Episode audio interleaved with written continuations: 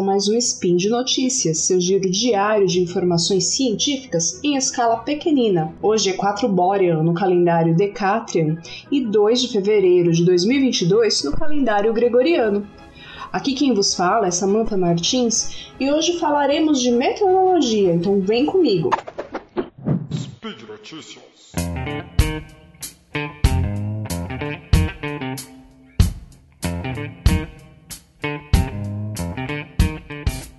Gente vai falar daquele calor intenso que teve lá no Rio Grande do Sul, aí em meados do mês de janeiro.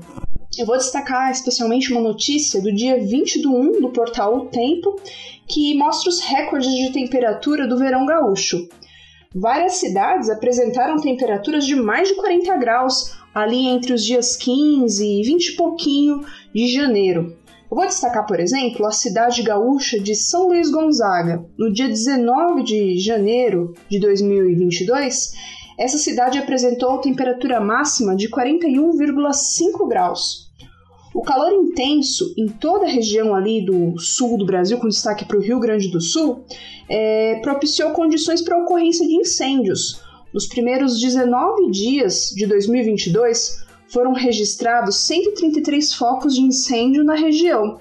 Isso foi mais que o dobro quando a gente compara com o mesmo período do ano passado. Bom, com as temperaturas elevadas por aí, muito se falou em sensação térmica, ou seja, os meios de comunicação falaram no valor medido de temperatura, por exemplo, 40 graus Celsius, e no valor da sensação térmica, que seria 60 graus Celsius, por exemplo. Mas o que, é isso?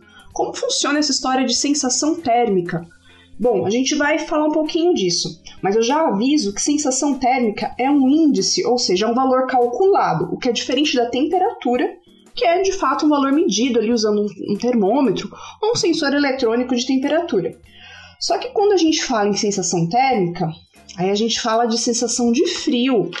Então, o que, que a gente já entende? Que o termo sensação térmica tem sido empregado de maneira bem equivocada aí nos meios de comunicação. Quando nós falamos em calor, sensação de calor, o mais adequado é usar o termo índice de calor.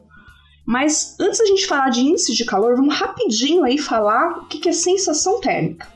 Sensação térmica é a sensação de frio no corpo humano, né? É um índice também, também é um valor calculado. E o, existem vários índices de, de sensação térmica, né? Vai depender do autor, da proposição ali do autor.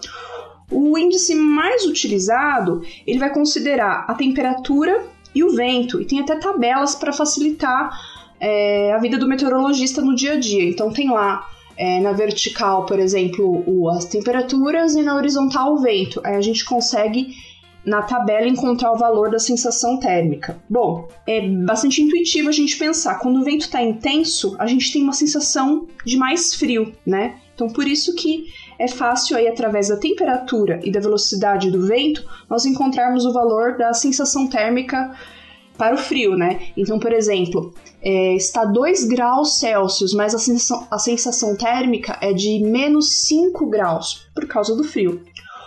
Outros autores podem propor, como eu falei, outros índices de sensação térmica que podem levar em consideração a umidade relativa e a nebulosidade. Não tem quando tá mais nublado e mais úmido e tá, por exemplo, 12 graus, mas parece que está mais frio. Então, essas outras variáveis também podem influenciar na nossa sensação de frio. Bom, falei de sensação térmica, agora vou falar do tal do índice de calor, que é o que tem sido falado por aí como sensação térmica, né, para o calor, mas o, o termo correto, o termo técnico é índice de calor. O índice de calor, por outro lado, também é um valor calculado, né? E vai medir o desconforto do corpo humano pela sensação de calor. Também né, podem existir vários índices de calor dependendo dos autores, do que, que os autores vão propor. Os índices mais utilizados, os mais conhecidos, levam em conta a temperatura e a umidade relativa. E também para facilitar a vida dos meteorologistas, tem uma tabela com a temperatura e umidade relativa, aonde a gente encontra o valor da, do índice de calor. Bom, é, qual é a física por trás aqui, né? Quando está muito úmido, quando o ar está perto da saturação para o vapor d'água, o ar está muito, tá muito quente, está muito úmido, né? O que, que, que, vai acontecer? Eu já até falei quente, né? A sensação de calor vai ser maior. Por quê? Porque quando está muito úmido, o ar está quase saturado de vapor d'água, o suor que o nosso corpo produz, ele tem mais dificuldade de evaporar. O corpo humano produz o suor, se está muito úmido, o suor não consegue evaporar e aí a gente fica com aquela sensação pegajosa de calor. Por isso, esse índice leva em conta a temperatura e a umidade relativa para medir aí esse desconforto pelo calor. É, bom, eu quero destacar aqui também um índice que não é usado no, Bra no Brasil, pelo menos eu nunca vi sendo usado, mas é que é conhecido, que é um índice usado por militares norte-americanos, que é um índice de calor que se chama índice WBGT. Esse índice ele é calculado, né, levando em conta três valores: a temperatura, a temperatura do bulbo úmido, que através da temperatura do bulbo úmido a gente consegue determinar a umidade relativa, e uma temperatura que se chama temperatura radiante média, que é a temperatura do globo negro, ou seja, um sensor revestido de todo revestido de preto que vai medir essa temperatura especial, que a gente chama de temperatura do globo negro ou temperatura radiante média. Então, através desses três valores, ou seja, a temperatura, a temperatura do bulbo úmido e a temperatura radiante média, se chega nesse índice, que é o índice WBGT. Ou seja, vocês repararam que com essa temperatura do globo negro, a gente consegue o quê?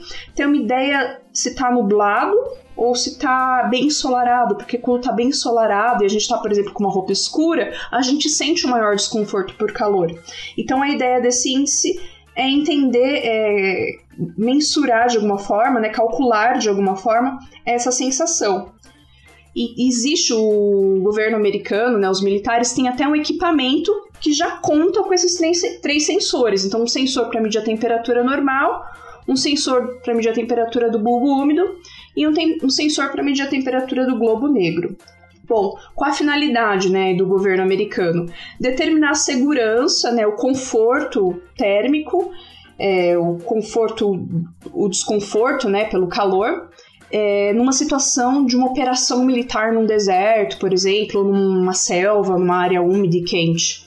Então, esse equipamento ajuda a determinar aí a segurança das operações militares, atividades militares ao ar livre. Bom, então para a gente fechar, para a gente concluir, no popular não tem um grande problema assim falar em sensação térmica para se referir ao calor e ao frio, né? Como eu disse, sensação térmica é só para o frio.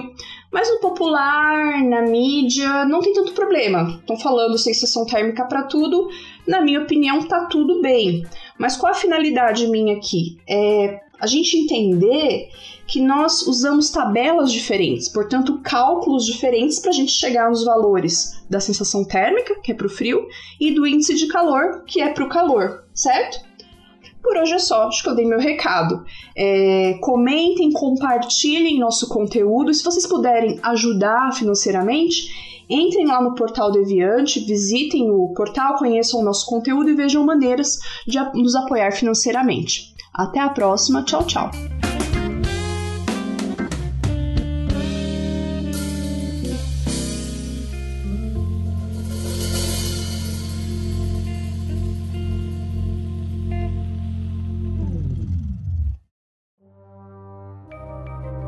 Este programa foi produzido por Mentes Deviantes.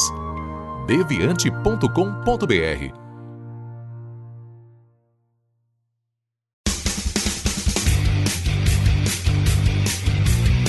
Cortes, edição de podcast.